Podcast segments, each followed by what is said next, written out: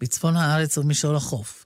הטמפרטורות החזויות בירושלים 16 מעלות בלילה עד 25 מחר, תל אביב 21 עד 27, בחיפה 20 עד 27, בצפת 15 עד 23, בבאר שבע 18 עד 29 ובאילת 23 מעלות בלילה עד 33 מחר בצהריים.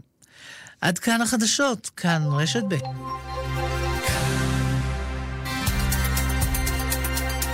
רשת ב' יאיר ויינרב. כאן וארבע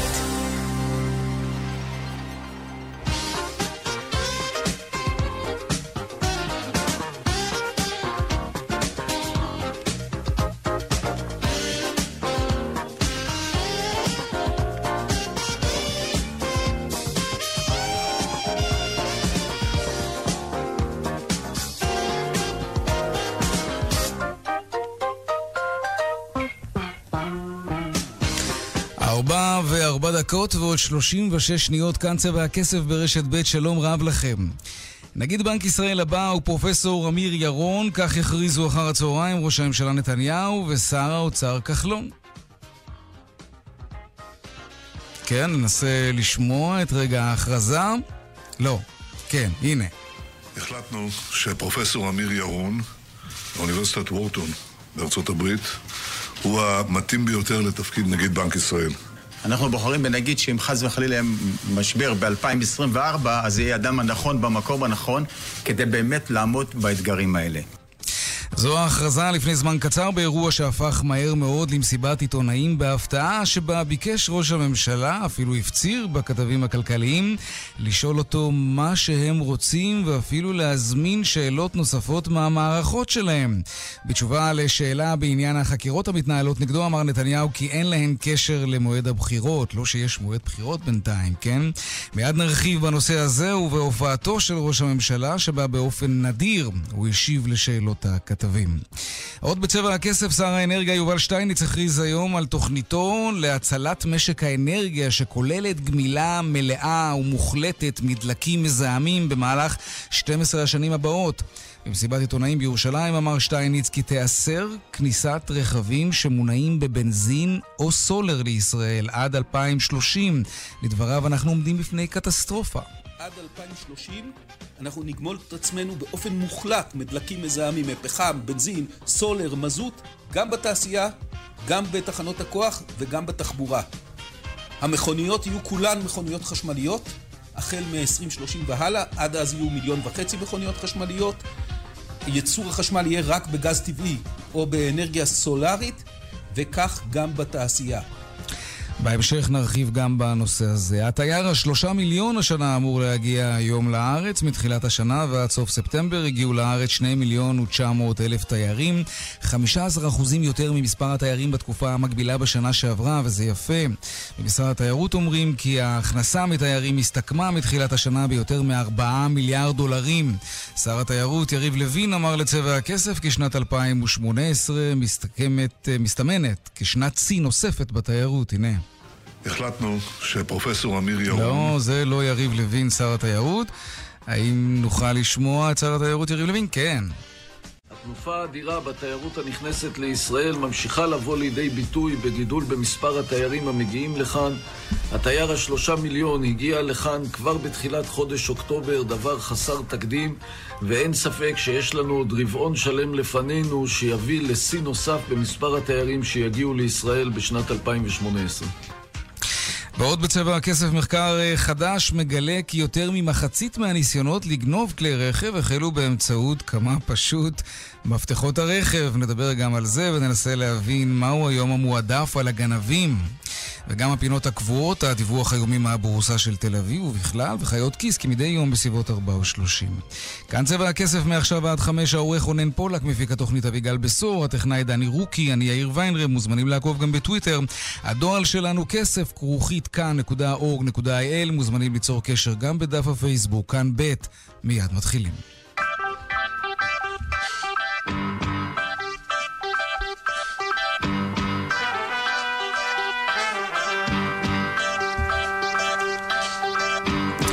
אז אנחנו פותחים כמובן בנגיד בנק ישראל החדש, פרופסור אמיר ירון, ראש הממשלה ושר האוצר, הודיעו בצהריים על בחירתו מבין כמה וכמה מועמדים אחרים. שלום עמית תומר, כתבתנו לענייני כלכלה. שלום יאיר. לא רק ההכרזה והמינוי היו במרכז העניינים שם במסיבת העיתונאים, אלא גם השואו של ראש הממשלה. כן, לא נעים לומר, אפשר להגיד שממש שכחנו מבשורת הנגיד, שגם דלפה קצת קודם, אז לא הייתה בדיוק כן. מפתיעה, mm-hmm. אבל מאוד הפתיע אותנו ראש הממשלה נתניהו. בוא אני אספר לך איך זה הלך שם. אה, אנחנו אה, נמצאים אה, בחדר, קודם כל, לפני שראש הממשלה ושר האוצר כחלון נכנסים, אומרים לנו הדוברים של שני המשרדים, יש שתי שאלות לכל צד. כלומר, כל העיתונאים שיש בחדר יצטרכו להתחלק בארבע שאלות, אנחנו מרימים ידיים, מחליטים מי ישאל, מגיע ראש הממשלה, עונה על השאלות שלו, באים לעבור לשאלות לשר האוצר כחלון, אבל אז הוא אומר, מה, אין לכם עוד שאלות? ונותן פתח לשאול מה שאנחנו רוצים. בואו נשמע איך זה נשמע שם, קודם כל. אני לא מגביל אתכם, אתם יכולים לשאול אותי על כל שאלה. כן. אני מוכן לענות לכל השאלות שלכם, אני רק אומר לכם, אני לא מגביל אתכם בנושאים, אתם יכולים לשאול על מה שאתם רוצים. תתקשרו למערכות שלכם, הם יזרימו לכם שאלות מביכות. תעשו משהו. אל תבזבזו את ההזדמנות, אנחנו מושכים כאן זמן כדי שתוכלו לשאול. כן, אני לא חושב שהשאלה הזאת תהיה מעשית, כי אני לא חושב שיוגש כתב אישום. אה, אבל אה, איך אומרים, כמו שאמר גשש, טרם מספיקותי אפילו לדון בזה, אני לא חושב שאני אצטרך גם. תודה רבה לכם. איזו לארג'יות, כן. כן, אז שמענו כאן לקט של ההפצרות של נתניהו, אה, באנו לשאול שאלות, אפילו להעביר שאלות. אה, מהמערכות, ובאמת הוא נשאל על שורה של אה, נושאים, החקירות, הקדמת הבחירות, המצב בעזה, מה לא, ובאמת אה, התייחס לכל שאלה ושאלה. לא יצאו משם כותרות גדולות, אבל עדיין נדיר לשמוע את ראש הממשלה מתבטא כל כך הרבה בחופשיות ולבקשת הקהל ועוד התקשורת. ובואו נשמע באמת את ההתייחסות שלו לחקירות של אוקיי, אנחנו תכף, הקטע הזה, המוקלט כבר אה, מוכן? לא, עדיין לא מוכן. אנחנו אז... נעבור, אוקיי, שר האוצר כחלון כן. גם כמובן נוכח במסיבת העיתונאים. נכון, אז uh, מיד uh, באמת uh, נשמע את זה. הוא מדבר, צריך להגיד, הוא יושב שם כמעט חצי שעה, האירוע הזה נמשך, רק שלב השאלות. שר האוצר כחלון יושב בפנים חתומות. מסתכל על ראש הממשלה, נראה כמעט משועמם אה, מהסיטואציה הזאת שהוא אה, נקלע אליה כמעט כן. כצופה מהצד, אבל mm-hmm. קודם לכן, אה, באמת אה, באירוע שלשמו התכנסנו, ההכרזה על הנגיד, הוא אה, דיבר על המינוי של הנגיד, על הבחירה בו, וגם על הנגידה הקודמת. הנה. הבחירה היא בפרופסור אה, אמיר ירון. היו אה, ארבעה מועמדים מצוינים, באמת מצוינים. אני חושב שנעשתה פה עבודה מאוד מאוד יסודית. אנחנו בוחרים בנגיד שאם חס וחלילה יהיה משבר ב-2024, אז יהיה אדם הנכון במקום הנכון, כדי באמת לעמוד באתגרים האלה. ופרופסור ירון, אה, מבחינתנו, נמצא האיש המתאים אה, לעמוד במשימות האלה.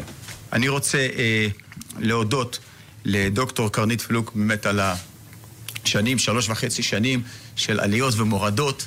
מדובר באמת בנגידה שעשתה את העבודה בדרכה, באמונתה, לא תמיד בדרכי ובאמונתי. או-אה, כן, טוב, לא תמיד כדרכי ובאומנותי, לא, אמונתי, סליחה. כן, הרבה זמן אבל היא לא, נגיד אפילו קיבלה מחמאות כאלה משר האוצר כחלון, צריך להגיד. נכון, למרות המחלוקת אה, בין השניים שהייתה ארוכה ובמגוון אה, נושאים, שר האוצר אה, כחלון חוץ מהעקיצה הזאת ששמענו, לא זוקף את זה לזכותה, וכן מדבר על העבודה המצוינת שהיא עשתה בכל זאת כנגידה מאוד מקצועית. גם ראש הממשלה מדבר בשבחה.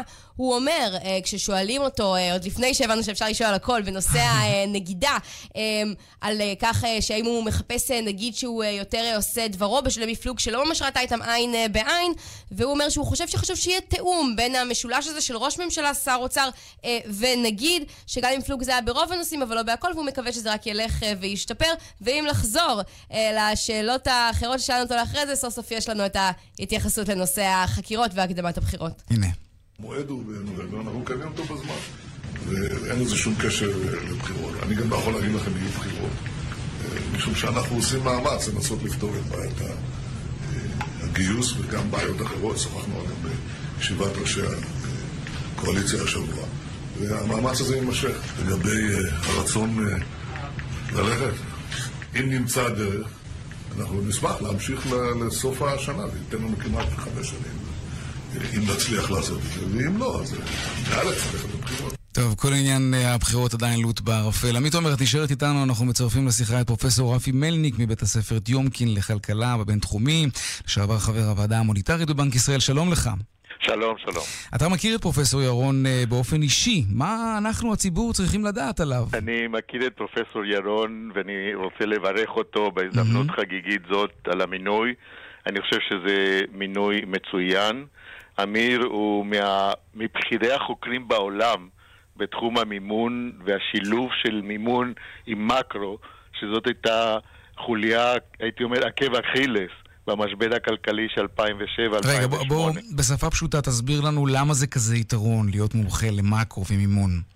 משום שהמדיניות המוניטרית זאת המשימה הבסיסית והמרכזית של בנק ישראל. Mm-hmm. זאת המטרה הראשונה, כפי שמכתיב החוק. בניגוד למדיניות פיסקלית של האוצר, כן, הם אחראים על יציבות המחירים בין היתר, כן, אבל... אה, האינפלציה, היציבות הפיננסית, כן. כל מערכת המטבע, כל התחומים שקשורים לתפקוד של הבנקים והמערכת הכספית, זאת המומחיות שלו, ואני חושב שזאת בחירה מצוינת. בגלל זה הוא גבר על יתר המועמדים לדעתך? בגלל אה, שזאת המומחיות שלו. אני חושב שיש לו עוד הרבה יתרונות. אני חושב שהבן אדם אה, מגיע אחרי תקופה ממושכת בחו"ל, הוא מכיר את הסביבה הבינלאומית, ואני חושב שזה אה, אחד היתרונות הגדולים שלו. יש כמה חסרונות גם, אבל אני... יש חסרונות? שאמיר...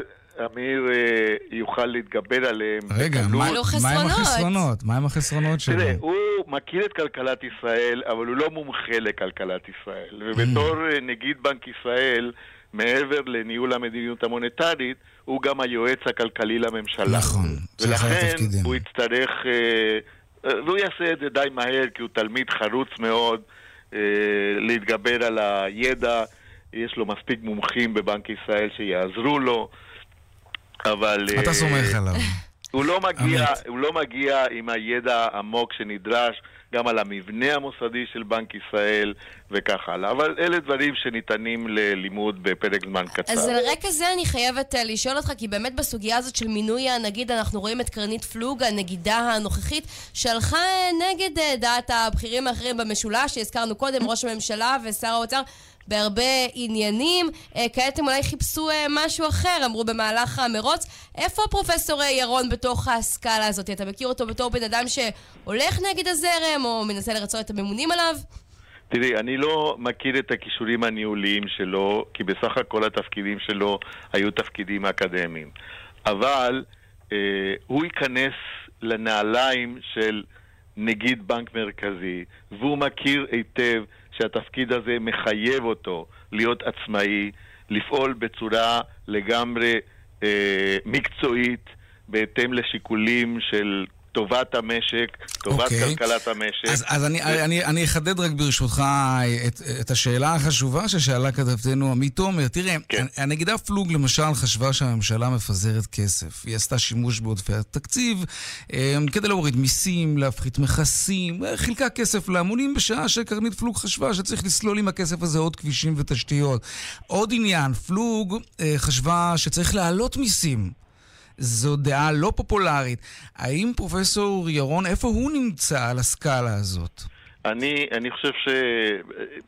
קשה לי לומר לך בדיוק איפה הוא נמצא על הסקאלה, אבל אני בטוח שמנקודת ראותו הוא ידגיש את הצורך החיוני ביותר לשמור על גירעון פיסקלי נמוך, כך שאם הממשלה למשל מרחיבה את ההוצאות ובמקביל לא משיגה את המימון בתחום המיסוי, כן. אז הוא יאמר את זה בצורה ברורה, כי הוא יהיה נגד הרחבת הגירעון. אני יכול כמעט להיות בטוח בעניין הזה. שוחחת עם גם... אה, פרופסור ירון לאחרונה במהלך לא, לא המרוץ לא הזה? לי, תראי, לא יצא לי לפגוש אותו. הוא, אמנם, אמנם אנחנו מכהנים במקביל בדירקטוריון של מכון אהרון במרכז הבינתחומי לחקר המדיניות הכלכלית בישראל. לכן הוא, הוא בקיא בסוגיות החשובות של כלכלת ישראל. אה, אבל לא, לא יצא לי לשוחח איתו לאחרונה. הוא צפוי לחזור לארץ מטבע הדברים, לעשות מעשה, מעשה סטנלי פישר, מה שמכונה. אני חושב שזה, גם בכובע הזה, זה מעשה מאוד מאוד חשוב שאנחנו מחזירים ישראלי שהצליח מאוד, הגיע לשיא. זה נכון, אבל מה אתה אומר על הביקורת ששוב נבחר נגיד בנק ישראל שהוא לא היה כאן בשנים סליחה, הקשות? סליחה, אתה, אתה, אתה גם ישראלי- ציינת את זה כחיסרון, אני מזכיר לך. לא, לא, החיסרון הוא מבחינת הידע בכלכלת ישראל, לא מבחינת זאת שהוא מגיע מחו"ל. הוא ישראלי, הוא שירת בצבא, הוא קשור לארץ, תסלחו לי מאוד. צריך לברך על זה שאנחנו מביאים, מחזירים. מחזירים חוקרים מוח. שעזבו את כן. הארץ, צריכים לשמוח שאחד כמו פרופסור ירון אה, הסכים לקבל את התפקיד הזה. פרופסור רפי מלניק מבית הספר טיומקין לכלכלה בבינתחומי, לשעבר חבר הוועדה המוניטרית בבנק ישראל, תודה רבה לך. תודה לכם. עמית תומר, כתבתנו הכלכלית, תודה רבה גם לך. תודה, ורק אם אפשר משפט בטח. סיכום קצר, שאני כן. חושבת נקודה מעניינת שעלתה אה, מהריאיון הזה, שאומר אה, מקורבו של אה, פרופסור ירון, שהוא מעולם לא היה בתפקיד אה, ניהולי בעצם. עד עכשיו ראינו אותו רק כחוקר או איש אה, אקדמיה, ויהיה מעניין לראות איך הוא לוקח את המושכות האלה, ומול כוחות לא קלים, מנסה להוביל מדיניות מקווה משלו. שלא ינהלו אותו, מה שנקרא. כן. עמית תומר, תודה רבה. והנה הודעה של אה, פרופסור אמיר ירון נגד בנק ישראל הבא. אני מודה לראש הממשלה ולשר האוצר. בשבועות האחרונים ניהלנו שיחות מעמיקות אודות ההיבטים השונים של כלכלת ישראל וההישגים שלה, ועל הדרכים שבהן ניתן לקדם את הכלכלה והחברה הישראלית להתמודד מול האתגרים הגלובליים המקומיים. הודעתו של פרופסור אמיר ירון לאחר אה, ההכרזה על כך שהוא נבחר להיות נגיד בנק ישראל. העניין הבא שלנו, שר האנרגיה יובל שטייניץ מזהיר מפני קטסטרופה ממש והכריז על תוכנית אה, שתגמול את ישראל מדלקים מזהמים בתוך 12 שנים, זה לא הרבה זמן. למשל, מ-2030 אי אפשר יהיה יותר לרכוש בארץ מכונית שנוסעת על דלק או על סולר, רק מכוניות על גז וחשמל. זה אפשרי בכלל? Mm, אולי. שלום אה, אודי אדירי, מנכ"ל משרד האנרגיה. שלום, מירי, אחר הצהריים טובים. אחר הצהריים טובים גם לך. זה היעד לגמול את הישראלים מכלי הרכב שמונעים בבנזין. אה, יש, יש עוד מקומות בעולם שהולכים לכיוון הזה? קודם כל, היעד הוא יותר רחב. היעד הוא בעצם לגמול את ישראל מהשימוש בדלקים מזהמים, בעיקר בבנזין ובסולר, בפחם ובמזוט, ולעבור אה, לאנרגיה נקייה יותר. וישראל היא באמת אה, שפר מזלה, אבל יש לנו גם אה, מאגרי גז טבעי שהתגלו בים התיכון, וגם שמש. ואנחנו סבורים שבהחלט אפשר, בתוך פרק זמן אה, קצר, אבל לא קצר מדי, של 12 שנה, להביא למצב שכמעט, זה אף פעם לא הכל, כי תמיד יש מטוסים ואוניות, אבל שרובה המכריע של האנרגיה בישראל מסופקת באמצעות גז טבעי ואנרגיות מתחדשות, שהם דלקים גם נקיים יותר וגם יעילים יותר אה, כלכלית. אה, אנחנו בעצם לוקחים כאן בחירה להצטרף למדינות המובילות בעולם, בעולם המערבי, שהציבו לעצמם יעדים כאלה. אנחנו לא הראשונים, אנחנו בהחלט מהראשונים. אה, מדינות מתקדמות, דוגמת הולנד, נורבגיה, בחלק מהדברים דנמרק, בריטניה, הציבו גם הן יעדים שאפתניים. וכשאתה מסתכל על מדינת ישראל, ב- למשל בתחום התחבורה, אה, מדינת ישראל יש את כל אה, הפרמטרים להצלחה. יש לנו חשמל בישראל נקי, ובוודאי יהיה נקי מאוד כשנעבור רק לגז. רק טבעי לגז, ומתחדשות. כן. יש לנו חשמל, אנשים לא מודעים לזה, אבל יש לנו. חשמל זול. כן. בשליש או הרבעון התחתון של מדינות ה-OECD. לעומת זאת, הדלקים בישראל הם יקרים יחסית. אנחנו מדינה קטנה, מרחקי הנסיעה לא מאוד גדולים, ויש לנו ציבור שהוא אולי מספר אחת בעולם באימוץ טכנולוגיות חדשות. אז כשאתה מסתכל רגע על כל הפרמטרים האלה, אתה כמעט צריך לשאול איך ישראל לא שם. וישראל לא שם, כי ההבנה שלנו שבתהליכים כאלה, בתחילת הדרך, יש חשיבות מאוד גדולה אה, לעשייה הממשלתית. לקביעת יעדים, למתן תמריצים ולקביעת תוכנית ברורה. אנחנו בטוחים לגמרי שאחרי שאנחנו נעשה את הצעדים הראשונים, אה, הכלכלה כבר אה, תעשה את שלה. התוכנית שלכם נשענת, אה, בין היתר, על דברים שנאמרו גם במסיבת העיתונאים. אני, אני מוכרח לשאול, מאיפה התחזית הזאת שבתוך 20 שנה ישראל תהיה המדינה הצפופה ביותר במערב, 6 מיליון מכוניות, 13 מיליון תושבים? טוב, את זה אולי קל יותר לנבא, אבל עדיין, מבחינת הצפיפות, כן. מאיפה זה מגיע? אז אנחנו כמשרד אנרגיה לא מתיימרים לקחת את התחזיות אה, על דברים שהם לא בתחומנו, כמובן כן. כל הנתונים הללו הם נתונים, אה, אה, תחזית של 13 מיליון תושבים ב-2040 זו תחזית המקובלת במדינה, הושגה על ידי המועצה הלאומית לכלכלה בזמנו, מומחי דמוגרפיה. אבל זה לא אומר 6.3 בהכרח שאנחנו נהיה הכי. צפופים. רגע, 6.3 מיליון רכבים זה כמובן כן. כן. נתון של משרד התחבורה, והתחזית היא שישראל תהיה המדינה הצפופה ביותר בעולם. זו אה, התחזית כשלוקחים אה, את אה, אה, גידול האוכלוסייה בעולם המערבי. אגב, כבר היום, אה, בעולם המערבי לפנינו נמצאות הולנד, דרום קוריאה, מעט מאוד מדינות. אבל צריך להבין שקצב הריבוי הטבעי במדינת ישראל הוא לא דבר שקיים בעולם המערבי, ולכן אה, כן, כן. ישראל תהיה בשנת 2040 המדינה הצפופה במערב. אנחנו יולדים. יותר, ו... כן. אז אולי, אז אולי הפתרון הוא לא רק שימוש באנרגיה נקייה, אלא גם פתרון גיאוגרפי, צריך לפתח יותר את המקומות הלא מיושבים בישראל. זה יכול לעזור לצפיפות. תראה, בוודאי יש הרבה דברים בעשייה הממשלתית, אנחנו משתדלים באמת אה, אה להתעסק אה, בתחום האנרגיה. כן. אה, בלי ספק, בתחום האנרגיה, הדבר הראשון שצריך לעשות, וגם הוא חלק מהתוכנית, זה להתייעל כמה שיותר ולשמור על אותה רמת חיים ותוצר בצריכת אנרגיה נמוכה יותר, ויש הרבה מה לעשות uh, בהקשר הזה. אתה יודע, אבל... מכן באמת... כן, דיברת קודם על, על איך הציבור בעצם אמור להשתתף בתוכנית החשובה שלכם, ואני חושב שאחד הממשקים זה באמת כלי הרכב הפרטי, כן? אה, כבר ראינו שיש אתגר גדול מאוד להקים, למשל, בכל מה שקשור למכוניות חשמליות, עמדות טעינה, חברה גדולה שהיה לה חזון כזה, Better Place קרסה, איננה עוד. איך עושים שזה יצליח אם אתם רוצים להעביר כמעט מחצית מהמכוניות שיגיעו לישראל על חשמל? אז קודם כל, כמעט בכל הדברים, ובכל הדברים שהצגנו בתוכנית הזאת, אנחנו ביצענו אה, את הצעדים הראשונים אה, אה, על מנת אה, אה, אה, להכשיר את השטח. בתחום של רכב חשמלי, אה, משרד האנרגיה פרסם רק עכשיו, ובאוקטובר יפרסם את השלב השלם, אה, קול קורא לפריסת עמדות טעינה. אנחנו מתכוונים לפרוס אלפיים עמדות טעינה לרכב חשמלי ברחבי המדינה. יש אה, מתווה מיסוי שקיים היום, ואנחנו סבורים שצריך אה, להעריך אותו ולתת ודאות לגביו, ואנחנו סבורים שברגע שפעם אחת יהיו עמדות טעינה לרכב חשמלי, וכן, המדינה צריכה להיות זאת שתומכת בהקמת אה, אלפי העמדות הראשונות, כדי שהציבור באמת, כדי שלא נהיה במה שנקרא תופעת הביצה והתרנגולת, אז אנחנו כן, אנחנו נתחיל להטיל את הביצים, זה דבר אחד. דבר שני, תמריץ מיסוי ברור. דבר שלישי, קביעת יעד שמכוון גם את הציבור, אבל גם את יבואני הרכב, ואומר להם, חברים, זה הכיוון שהממשלה הולכת.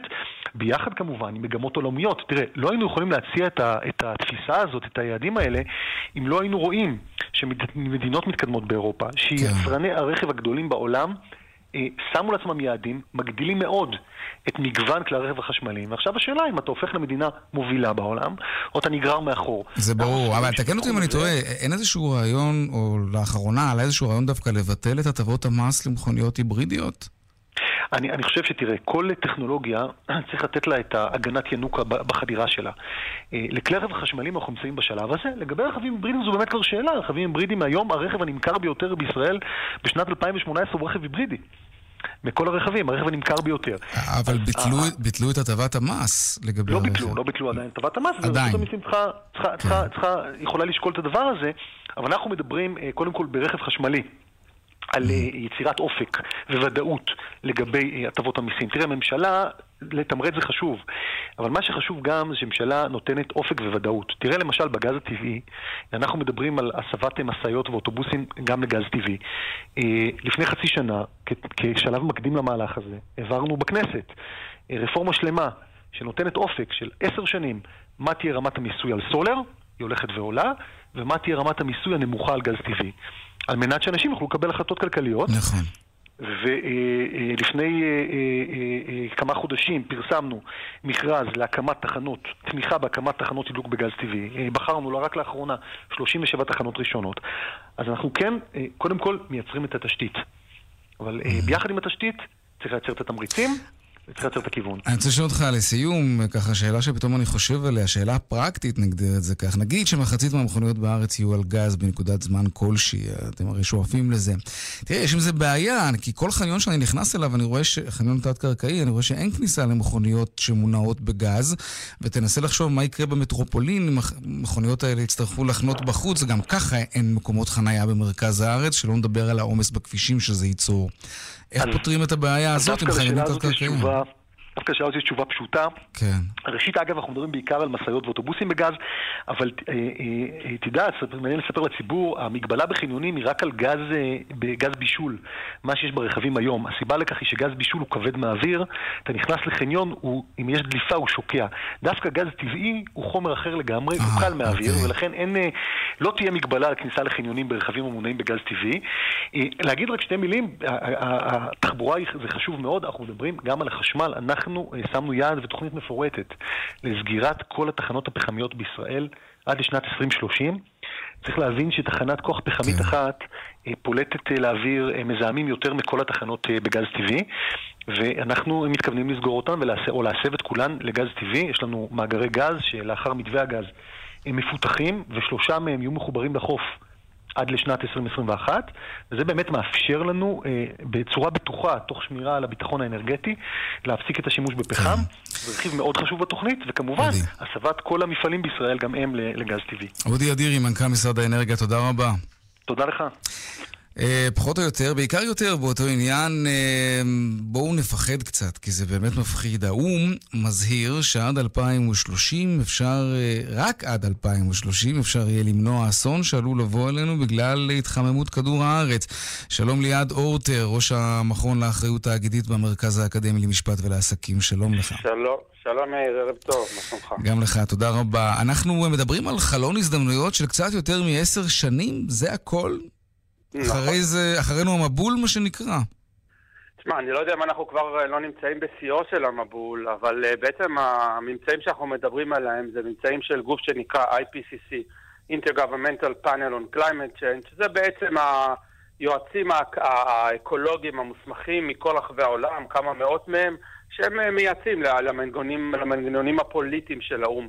ומה שכל האקולוגים ברחבי העולם אמרו, תשמעו חבר'ה, אם אנחנו לא נעשה פעילות מהירה, דרסטית, אה, דרמטית, אה, כאן ועכשיו, בהתנהגות האנושית, הכלכלית, התעשייתית, מה שאנחנו נעשה, אנחנו פשוט נוציא את כדור הארץ מהתהליך, מהמצב של האיזון האקולוגי שהוא נמצא בו, ואז מי ישורנו. אז מה זה אומר? מה, למה אנחנו זה- צפויים? זה- אה, מדברים על אה, מעלה וחצי יותר ממה מאז המהפכה התעשייתית. מה, מה המשמעות של זה מעבר לקרחונים שאימסו, או, שזה, בעצם, העניין?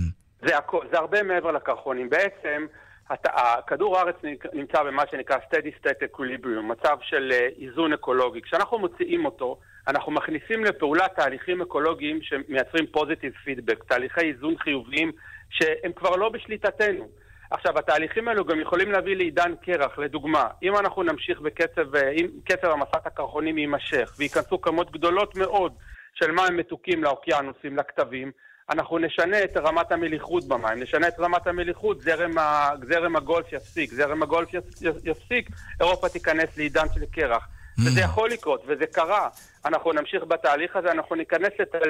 לתופעות רחבות של, של שרפות אז יער. אז מה עושים? התוכ... התוכנית הזאת שדיברנו עליה עכשיו, של משרד האנרגיה, שעד 2030 ימנעו כניסה של מכוניות שמונעות בדלק ובסולר, לא, זה... אלה הדברים ש... ש... שבסופו של דבר יצילו אותנו כן, מהגזרה הזו? לא, לצערי לא, לצערי לא. זה, זה תוכניות חשובות וטובות, והלוואי שיקרו במהרה בימינו. אה, ובאמת בישראל יש עוד כל כך הרבה מה לעשות, בטח במה שקשור לאנרגיות אז אם לא זה, סולארית. אז מה כן? בעצם- להתפלל? מה... מה... בעצם, לא, זה לא להתפלל. אנחנו צריכים לה- להוציא את הקלף הזה מטאקי, שנקרא שינוי כיוון. אנחנו צריכים להוציא את הקלף של שינוי כיוון בהתנהגות האנושית. וזה אומר שאנחנו צריכים תוך עשר שנים להגיע להפחתה של מחצית מכמות פליטות גזי החממה. זה מהלך דרמטי. השאלה האמיתית, האם יש את הכוח, הרצון הפוליטי, המדינתי, בשביל להתגייס לטובת העניין הזה? לא בטוח. אנחנו- לא בטוח, אם מנהיגים רוצים איתך. לפתח תעשייה ורוצים איתך. מקומות עבודה, וזה בא על נכון. חשבון כדור הארץ. אני מסכים אבל מה, מה. אני רוצה לשאול אותך, ליעד, מה אנחנו, כן, האנשים הפשוטים, הפרטיים, בדלת אמותינו, מה אנחנו יכולים לעשות בתרומתנו הדלה, אבל כשזה מצטבר זה כמובן תרומה אדירה, מה אני יכול לעשות היום כדי להתנהל אחרת ולעזור לכדור הארץ שלנו לשרוד את מה שאתה מנבא לנו פה? תשמע, בסופו של דבר, הכוח הפוליטי האולטימטיבי שניתן לנו כ- כיחידים, כבודדים, אנחנו מקבלים אותו בישראל פעם בארבע שנים, והנה עכשיו אנחנו מקבלים אותו תכף לבחירות לרשויות המקומיות. זה פשוט להשפיע באמצעות אה, אה, תהליכי הבחירה שלנו על בעלי הכוח במס- במסגרות הפוליטיות כדי, כדי שהם יניעו את, ה, את התהליכים כלפי מעלה. תראה מה שקורה בארצות הברית. החליט נשיא ארצות הברית לצאת ולסגת מאמנת האקלים של פריז. באו הרבה מאוד רשויות מקומיות שתלויות ב- בלגיטימציה הציבורית הפוליטית שניתנת על- להם על ידי הציבור, על ידי הרבה מאוד אנשים שתומכים במאבק ל- ל- ל- כנגד התחממות הגלובלית, ואותן רשויות מקומיות ומדינות בארצות הברית אמרו, הנשיא, שמענו אותך, אתה יכול לסגת, אנחנו לא נסוגים, ואנחנו ממשיכים במחויבות הזאת. תראה מה תאגידים עושים בארצות הברית, בדיוק אותו דבר, בדומה ליחס למהגרים. כן. אתה הנשיא יכול להחליט על הקו שלך, אנחנו, עם כל הכבוד, ממשיכים בקו אחר. למה? כי אנחנו תלויים באיזושהי לגיטימציה ציבורית, באיזשהו כוח פוליטי מצטבר על ידי, שלכולנו יש את החלקיק שבו, כדי להמשיך ולפעול. והכוח אה, ניתן לנו, והנה, יש לנו, יש לנו אפשרות בסוף החודש לנסות ולמצוא או ל, ל, להניע את נבחרי הציבור שלנו ברשויות המקומיות כן. לאלו שמה, ש, שמצהירים על שבילי אופניים, ליד. ועל שטחים כן. ירוקים ועוד על הרבה מאוד דברים שקשורים לאיכות סביבה ברמה המקומית. ליעד אורטר, ראש המכון לאחריות האגדית במרכז האקדמי למשפט ולעסקים, תודה רבה. תודה יאיר, ביי ביי. דיווחי התנועה בחסות תפנימו, תחצינו! עכשיו ברב בריח מגוון דלתות כניסה ודלתות פנים בהצעה מיוחדת. דלתות בבית, בטוח רב בריח. כפוף לתקנון.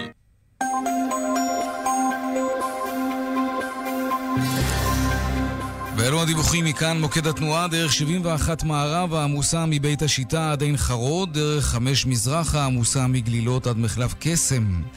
באיילון צפונה עמוס ממחלף חולון וקיבוץ גלויות עד מחלף השלום וממחלף רוקח עד מחלף קרן קיימת. דרומה יש עומס ממחלף רוקח עד לגוארדיה וממחלף וולפסון עד משה דיין.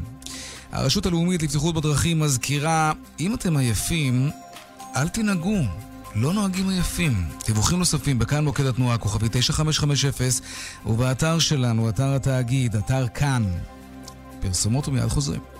דיווחי התנועה בחסות אוקטובר באוטוסנטר 25 אלף שקלים הנחה על מגוון רכבים. אוטוסנטר, כוכבית 2332, כפוף לתקנון. תפנימו, תחצינו! עכשיו ברב בריח מגוון דלתות כניסה ודלתות פנים בהצעה מיוחדת. דלתות בבית, בטוח רב בריח כפוף לתקנון.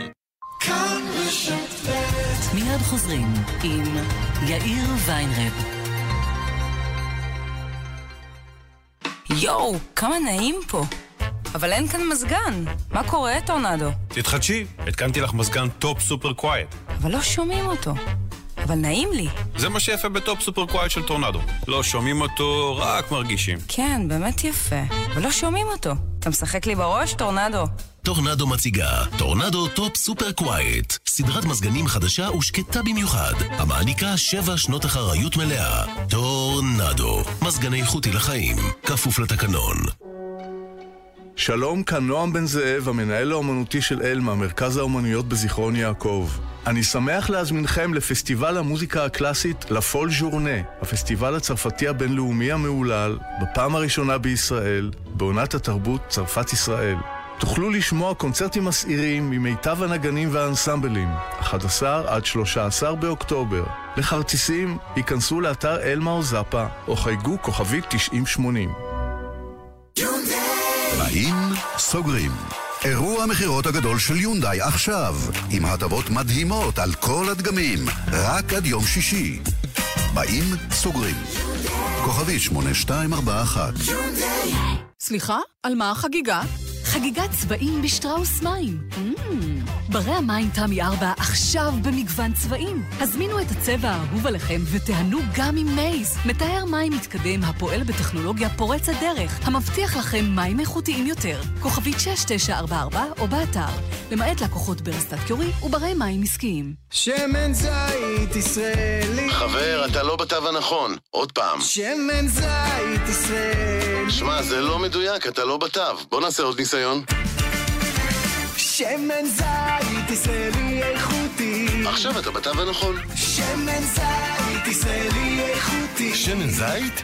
שימו לב לתו. תו האיכות שמבטיח לכם שמן זית ישראלי איכותי. ושיהיה לכם לבריאות. תו האיכות בפיקוח ענף הזית במועצת הצמחים. תגיד, אתה זוכר שאתה מוציא את הילד מהגן היום, נכון? אתה לא נשמע לי הכי בטוח. מה שבטוח, שבשירביט יש לכם עד 30% הנחה בביטוח המקיף לרכב. הכי בטוח. כוכבית 2003 שירביט כפוף לתנאי המבצע. פתוח! רשת מגדלי הים התיכון מזמינה אתכם להפנינג דיור מוגן בבית בכפר סבא. בואו ליהנות מדירות אחרונות באזור הכפרי במגוון מסלולי רכישה. לתאום הביקור חייגו, כוכבית 6010, מגדלי הים התיכון, מעניין לחיות פה. רשת מגדלי הים התיכון מעניין לחיות פה כאן רשת ב'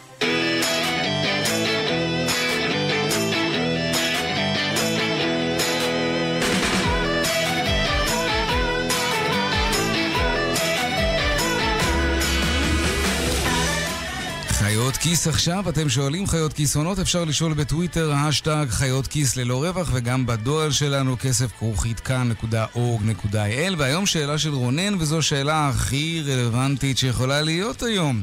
רונן שואל, מהו התפקיד של בנק ישראל, ומה למעשה התפקיד של נגיד בנק ישראל? מה ההבדל בינו ובין שר האוצר? שלום חיית הכיס, ישראל פישר, TheMarker מיודענו, שלום.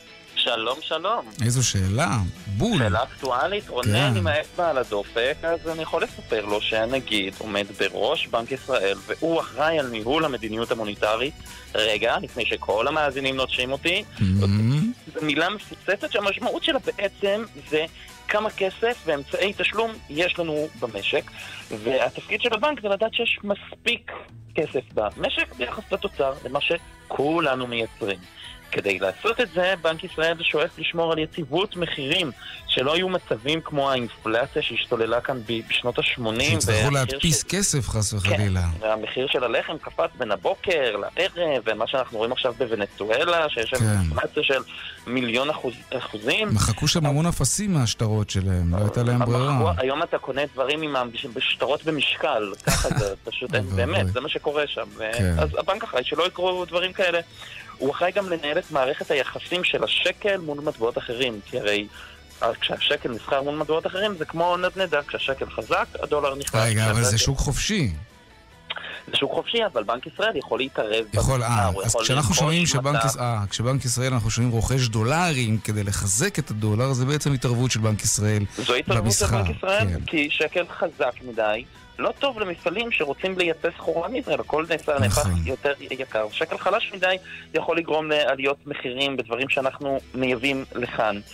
ולבנק ישראל יש גם תפקיד חשוב מאוד, אולי אחד התפקידים הכי חשובים שלו, בפיקוח על הבנקים. פיקוח לא נכון על הבנקים היה אחד הגורמים המרכזיים למשבר הכלכלי העולמי לפני עשור, וגם בארץ היו כאן דוגמאות, שוב פעם, משנות ה-80, של, שהבנקים עשו מה שבא להם ולא היה מי שיפקח עליהם, וזה התפקיד של בנק ישראל. ויש לנגיד תפקיד חשוב מאוד נוסף, הוא יועץ כלכלי של ממשלת ישראל. בניגוד אליו, שר האוצר הוא תפקיד פוליטי, ומשרד האוצר אחראי לקבוע לאן ילך כל הכסף שיש לממשלה, בהתאם לסדר העדיפויות הפוליטי שנקבע. משרד האוצר צריך לפקח שאין יותר מדי הוצאות ולגייס עוד כסף כשהממשלה חושבת שאפשר לבזבז עוד, וגם לשלם משכורות לכל אותם עובדי מדינה שהם מקבלים בעצם כסף אה, מהמיסים של כולנו. כן, המדינה זה המעסיק הכי גדול במשק. אבל, וזה אבל גדול מאוד, נגיד, נגיד בנק ישראל חייב להיות מנותק מהפוליטיקה. המדיניות שלו צריכה לשרת רק דבר אחד, את בריאות הכלכלה של מדינת ישראל, ולא את הבוחרים שבחרו בך, ולא את הבטחות הבחירות שלך. הרבה מאוד פעמים יש חיכוכים בין משרד האוצר לבנק ישראל. כן, ראינו את זה, ראינו את זה ממש נכון, עכשיו. כן. אנחנו רואים את זה הרבה פעמים, כי הבנק תמיד רוצה שהמדיניות התקציבית, או ליתר דיוק ההוצאות של הממשלה, יהיו סבירות, יהיו אחראיות, והפוליטיקאים, אין מה לעשות, הם רוצים הרבה פעמים להיות קצת יותר בזבזנים, או קצת פחות אחראיים, כדי בלי להראות קשר לאזרחים, "הנה, למועד הבחירות חלילה. בלי שום קשר, אבל עדיין, תראה, יש עכשיו את הדוגמה הכי בולטת לחיכוכים בין הבנק המרכזי לממשלה, זה בטורקיה, שם ארדואן מאיים ממש לקחת את העצמאות של הבנק המרכזי ולעשות מה שהוא רוצה. אה, אנחנו רואים מה זה עושה למדינה, זה ממש, ממש לא טוב. אני במקום אה, נגיד הבנק הטורקי הייתי חושש, כי הוא מסוגל. אולי שיבוא לעזור לנגיד כן. החדש שלנו כאן. אולי. ישראל פישר דה מרקר, חיית הכיס שלנו, תודה רבה. תודה רבה. ערב. טוב.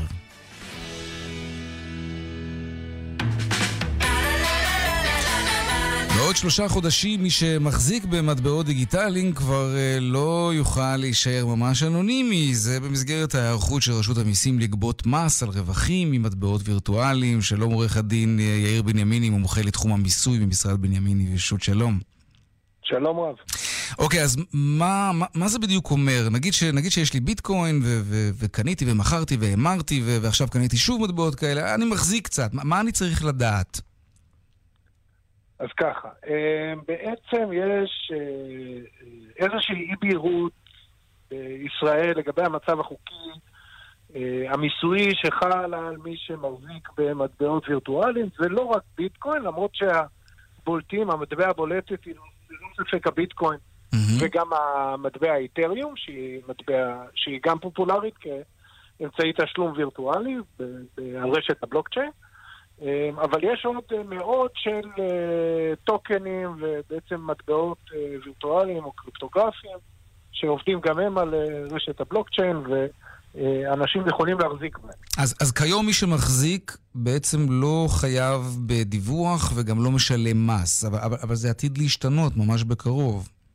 אז עצם ההחזקה במטבעות וירטואליים, קודם כל אם למשל קנית לפני שנה או חודשיים אה, ביטקוין, עצם הרכישה של המטבע הווירטואלית היא לא מחייבת אה, בתשלום מס, אבל אה, לעמדת מס הכנסה, אה, גם מכירה של אה, ביטקוין תמורת מזומן, זאת אומרת, נניח רכשת ביטקוין ב-200 דולר ומכרת אותו לפני שנה ב-20 אלף דולר, העסקה הזאת בראיית רשויות המס היא עסקה חייבת בתשלום מס. מחויבת מס, כן. כן, או אה, אם אתה, מה שנקרא, משקיע אה, רגיל, אה, לא משקיע שזה תחום עיסוקו אם אתה משקיע רגיל, אז השיעור מס הוא, הוא 25 אחוז, ואם אתה מי שנחשב בראיית רשות המיסים לסוחר במטבעות וירטואליים, או למשקיע מתוחכם, או למי שזה עיסוקו או משלח ידו, יש לזה כל מיני הגדרות, שיעור המס יכול לעלות עד 50 אחוז. לעומת זאת, אם תשאל אה, משקיע במטבעות וירטואליים, יש הרבה מהם שסבורים שמכיוון שהמטבע הזאת היא, היא, היא בעצם אולי הגרסה היותר מתקדמת, היותר מודרנית לכסף, אז אה, עצם ההמרה של אה, כסף מסוג, אה, כסף רגיל, כסף פיאט, כמו שקוראים לו כן. משקיע קריפטו, במטבע קריפטוגרפית, אה, היא בפני עצמה גם לא יוצרת אה, אה, אה, בכלל אירוע מס. זאת אומרת, זו הייתה גישה כזאת.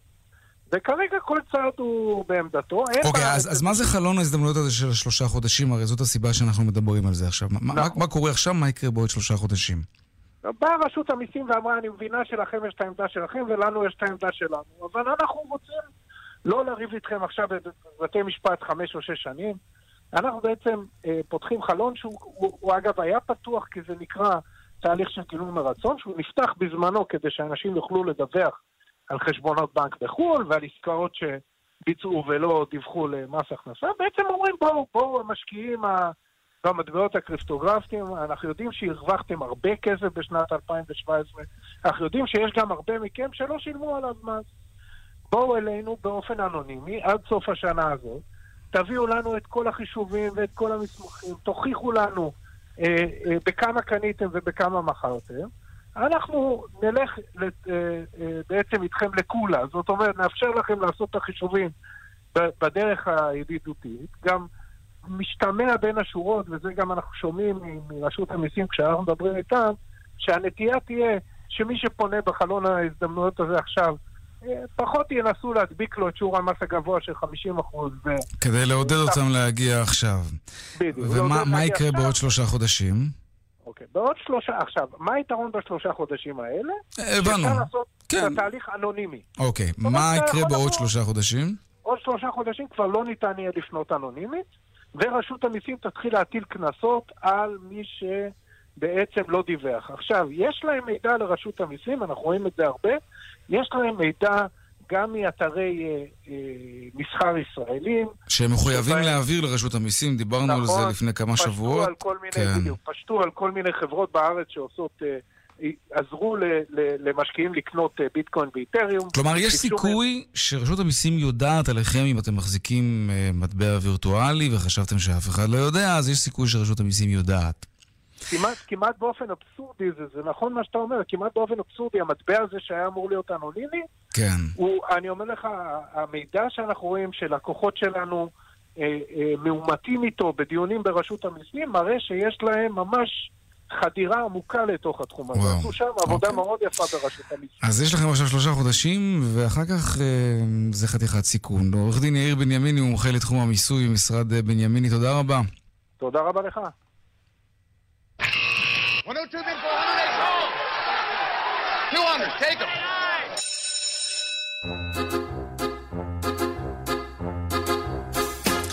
עכשיו לעדכון היומי מהבורסה של תל אביב, שלום אייל ראובן, מנכ"ל ובעלים של ארנינגס השקעות, שלום לך. שלום, שלום יאיר. נו, השווקים אוהבים את הנגיד החדש.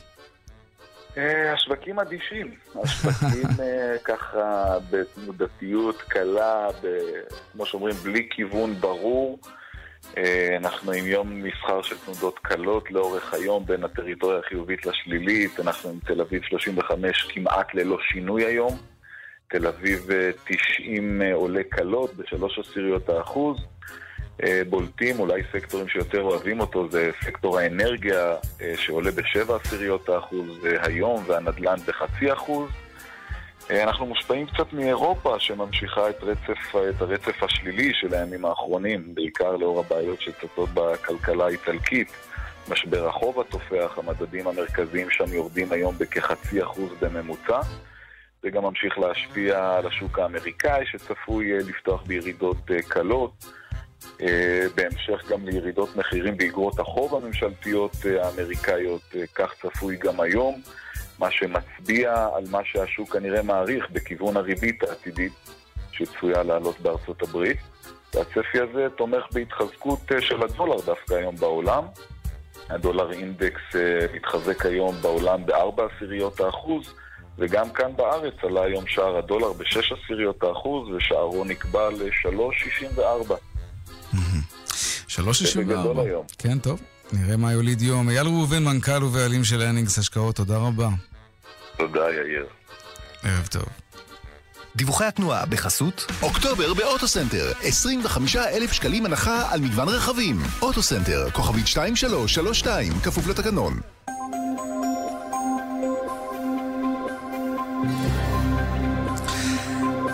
ואלו הדיווחים מכאן, מוקד התנועה, דרך 71 מערב העמוסה מבית השיטה עד עין חרוד, דרך 5 מזרח העמוסה מגלילות עד מחלף קסם. באיילון צפון העמוס ממחלף חולון וקיבוץ גלויות עד מחלף השלום, וממחלף רוקח עד מחלף קרן קיימת דרומה, כן, יש עומס ממחלף רוקח עד לגוארדיה, וממחלף וולפסון עד משה דיין. הרשות הלאומית לבטיחות בדרכים מזכירה, אם עייפים, לא נוהגים. דיווחים נוספים בכאן מוקד התנועה כוכבי 9550 ובאתר כאן. פרסומות, ומיד אחר כך נדבר על הוויסקי הכי יקר בעולם. נראה לי הכי יקר. יקר, זה בטוח. מיד חוזרים. מיד חוזרים עם יאיר ויינרב. דלתות פנים חמדיה מבודדות רעשים פי שניים מדלת הפנים של המתחרה שנבדק. על פי בדיקה שנערכה בנובמבר 2017. מחר זה מתחיל. 72 שעות. אירוע המכירות השנתי של צ'מפיון מוטורס. לפרטים כוכבית 6672. כפוף לתקנון. יש לנו תוצאות בחירות ראשונות. תל אביב, גולן. באר שבע, גולן. חיפה, גולן. רמת גן, גולן. רבים כבר בחרו, ואתם? בוחרים בחבילה המשתלמת של גולן טלקום עם 30 ג'יגה בייט גלישה ב-29 שקלים לחודש בלבד. להצטרפות חייגו כוכבית 0058 או בקרו בנקודות ברחבי הארץ. כפוף לתקנון. אנו מכריזים בזאת על התחדשות עירונית בארץ ישראל. אחרי 70 שנה, הגיע הזמן לחדש את המדינה. בשנים הבאות תשנה ישראל את פניה ותעבור תהליך מקיף של התחדשות עירונית. משרד הבינוי והשיכון, באמצעות הרשות הממשלתית להתחדשות עירונית, מוביל את המהלך ומסייע לדיירים בהסרת החסמים ובהאצת התהליכים בשכונה. לפרטים ייכנסו לאתר הרשות הממשלתית להתחדשות עירונית או יתקשרו למוקד כוכבית 3906. יחד נחדש את פניה של ישראל. למענכם, משרד הבינוי והשיכון. וואו, איזה יפיוף. אני חייבת כוס מים. ברי המים תמי 4 עכשיו במגוון צבעים שעושים חשק לשתות יותר מים. הזמינו את הצבע האהוב עליכם ותיהנו גם עם מייז. מטהר מים מתקדם הפועל בטכנולוגיה פורצת דרך, המבטיח לכם מים איכותיים יותר. שטראוס מים, כוכבית 6944 או באתר. למעט לקוחות ברסטאט קיורי וברי מים עסקיים. שימי לב, הוא חזק, חזק כמו iRobot. הוא חכם, כמו iRobot. אחי, אל תדאג, זה רובוט עגול, כמו iRobot. מהיום אין צורך להתפשר. iRobot גאים להציג בישראל Roomba 606 ב-999 שקלים. אז תכירו את ה iRobot הראשון שלכם. התקשרו כוכבית 3055. iRobot. להשיג גם בחנות iRobot בגרנד קניון בבאר שבע ואצל המשווקים המורשים. סובלים ממתח ועצבנות? קחו נרוון ותהפכו יום גרוע ליום רגוע. נרוון, תרופה ללא מרשם המכילה רכיבים טבעיים לטיפול במתח ועצבנות. נרוון, מכילה שילוב של תמציות ולריאן, פסיפלורה, צמח הקרטגוס ולופולי, התורם לתחושת רוגע ונינוחות. נרוון, יש לעיין בעלון הצרכן לפני השימוש. צ'מפיון 72 שעות, סקודה, סיאט, אאודי, פולקסווגן, בהטבות בלעדיות. 10 עד 12 באוקטובר, כפוף לתקנון. כאן רשת ב' שבע דקות לפני השעה חמש, שלום יותם רוזנפלד, קשב דסק החוץ שלנו, מה שלומך? ערב טוב.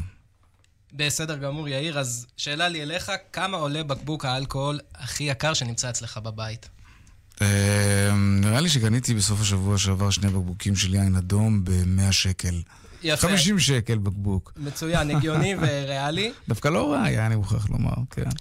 אז שים לב, בשבוע שעבר נמכר בקבוק וויסקי של היצרן הסקוטי Macallan, תמורת סכום של 848 אלף לירות סטרלינג. אה, בעצם... 800? 848 אלף לירות סטרלינג. או, כן. זה קרוב, זה ממש זה ממש בעצם מיל... יקר. מיליון ומאה אלף דולר. וואו. כן, בבית אוקיי. המכירות הפומביות Bonhams באדינבורו, בסקוטלנד. אה, זו הייתה מכירה פומבית, אוקיי. כן, ומדובר בסכום שיא ששולם בלירה סטרלינג עבור, עבור בקבוק וויסקי, אבל לא בדולרים. זאת אומרת, השיא בדולרים שייך אה, לבקבוק אחר. בחודש מאי האחרון נמכר בהונג קונג בקבוק של אותו יצרן, מק... מקלרן, סליחה, מקלן, תמורת מיליון ומאה אלף ואחד דולרים. כלומר, דולר אחד יותר יקר מהבקבוק שנמכר לפני שבוע, אבל לפני שחוגגים את השיא הזה בדולרים, מהמם. כבר ביום שישי הקרוב, בבית המכירות הפומביות סוטביז, בניו יורק מתכוונים לנפץ את השיא הזה ולמכור עוד בקבוק של מקלן. הפעם כנראה הוא יימכר- במיליון ומאתיים אלף דולר, וזה כן. יהיה השיא העולמי החדש. שלא יגרסו את הבקבוק הזה, כמו שעשה בנקסי. תגיד, אבל מא- מאיזה שנה הבקבוקים האלה, ש- שנבין ל- ל- למה זה כל כך? מה זה- מה פשר המחירים הקיצוניים האלה? יפה, אז כל הבקבוקים האלה שהזכרנו הם בעצם אחים. הם כולם התיישנו באותה חבית, והם כולם באים מאותו דגן. מדובר על וויסקי שהתיישן בחבית 60 שנים. 60? כן, מ-1926 עד 1986, זה היה רק פרק הזמן שהוא התיישן, ומעבר לזה יצאו לאוויר העולם רק 40 בקבוקים כאלה. אה, זה כנראה עוד איזה... כן, ברור. עוד איזה סיבה ליוקר של, ה... של הנוזל הזהוב הזה. ועוד דבר, זה שהדגן שממנו עשו את בקבוקי הוויסקי האלה, מכונה במזקקת מקלן, הגביע הקדוש של הוויסקי. כנראה היה להם שם איזה בציר מאוד משובח, Mm. והם שמרו עליו טוב טוב בחביות אה, 60 שנים, והוא יצא לעולם במחיר אה, באמת אה, אסטרונומי. של בערך 40 אלף דולר לכוסית וויסקי. אה, תחשוב על השקעה ב-60 שנה לעשות יותר ממיליון דולר. אה, כן, כן, כן, זאת עסקה, טובה. כן, עסקה מצוינת. כנראה שגם מי שקנה את זה, בעצם שגם מי שקנה את זה משקיע, כי אף אחד לא יזמין אליו חבר הביתה והציע לו איזה כוסית ב-40 אלף דולר, או אפילו יותר, זאת אומרת, זה לא כזה משתלם. אין כיבודים. אין כיבודים, אז כנראה שזה, אנחנו עוד נשמע על הבקבוקים האלה, ואולי הם ימכרו שוב פעם ושוב פעם, כי באמת מדובר בהשקעה רצינית ובסכומים מאוד גבוהים. מה אתה אומר לצלילים האלה ברקע? מתאים, לא? מאוד מתאים ושיר מתאים. אה, זה המומחיות של החבר'ה שגרים באזורים האלה, באירלנד, כן. בסקוטלנד. יותם רוזנבלד, קשב דסק החוץ שלנו, תודה רבה, ערב טוב. תודה, יאיר, ערב טוב. ושתה משהו.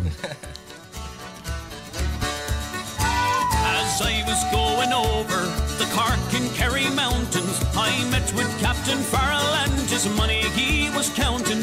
I first produced me pistol and then produced me rapier. Said stand and deliver, for you are the bold deceiver, mushering them a do them a da. עד כאן צבע הכסף ליום שלישי, העורך רונן פולק, מפיק התוכנית אביגל בשור, הטכנאי דני רוקי, הצוות בבאר שבע, אורית שולץ ושמעון דוקרקר, אני יאיר ויינרי, מוזמנים לעקוב גם בטוויטר, הדואל שלנו כסף כרוכית כאן.org.il. מיד אחרינו, כאן הערב, איברן בנימיני ויגאל גואטה, ערב טוב ושקט שיהיה לנו. שלום שלום. Do da. The the? There's whiskey in the jar.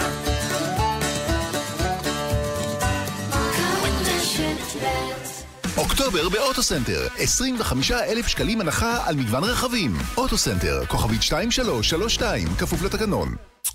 מה יש? מה- מה, מה קרה? יש פה השתלת שיניים מורכבת מאוד מאוד. השתלת השיניים שלך גורמת לכולם לצקצק? כנראה הגיע הזמן לפנות למרפאות דוקטור בלן, לעבור ברוגע השתלת שיניים מלאה גם במקרים מורכבים, ולהחזיר את החיוך לחיים. דוקטור בלן, 1-800-302-301. 1-800-302-301. דוקטור בלן. הכירו את בץ, הלו הוא כוכב פרפר נחמד. ו... אושיית תרבות אהובה. מי שניחם את עוזה לאחר הפרידה מ...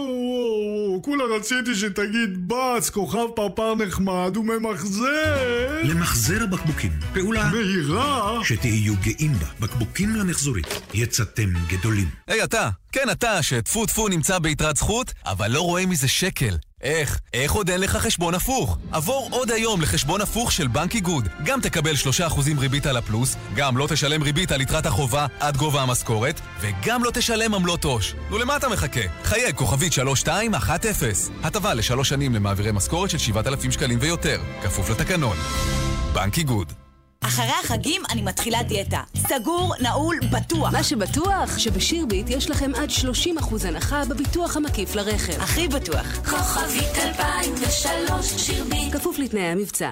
פורד אקספלורר לימיטד, ה-SUV היוקרתי, מ-279,900 שקלים בלבד. עכשיו בפורד אוקטובר פאסט. הטבות חסרות תקדים למימוש מהיר. חמישה עד 12 באוקטובר בכל אולמות התצוגה. המלאי מוגבל. אני לא מאמין, אחי, אני לא מאמין, זכיתי! די, נו, כמה? 40 אלף. הפסדתי על הרכב רק 40 אלף שקלים! יואו, כמעט כמו בן אחותי, הוא הפסיד רק 42 אלף. גדול! כשאתם קונים רכב חדש, אתם תמיד חושבים כמה תפסידו עליו. אז כדאי שתבואו לאופרייט, הילדים הטובים של עולם הרכב. המציעים מסלולי ליסינג פרטי ותפעולי משתלמים לרכב חדש. חייגו כוכבית 5880. כפוף לתקנון. אודי, אתה זוכר את הפגישה שלנו? בטח, זה היה בחוף, סתיו 60 ו... מה? אני מדברת על ההרצאה על בנקאות דיגיטלית. אזרחים ותיקים, המערכת הבנקאית מזמינה אתכם להרצאה על בנקאות דיגיטלית, להכיר את היתרונות ולדעת איך מתחילים. ההרצאה על מזמינים כרטיס לסרט במסגרת שלישי בשלייקס פלוס, 23 באוקטובר בבתי קולנוע נבחרים. ההשתתפות מותנית ברישום מראש ובחברות במועדון. לפרטים כוכבית 8840 או בנקאות דיגיטלית לאזרחים ותיקים בגוגל. ביוזמת הפיקוח על הבנקים בבנק ישראל ובשיתוף פעולה עם המשרד לשוויון חברתי. רן בנימיני ויגאל גואטה. כאן, אחרי החדשות. כאן רשת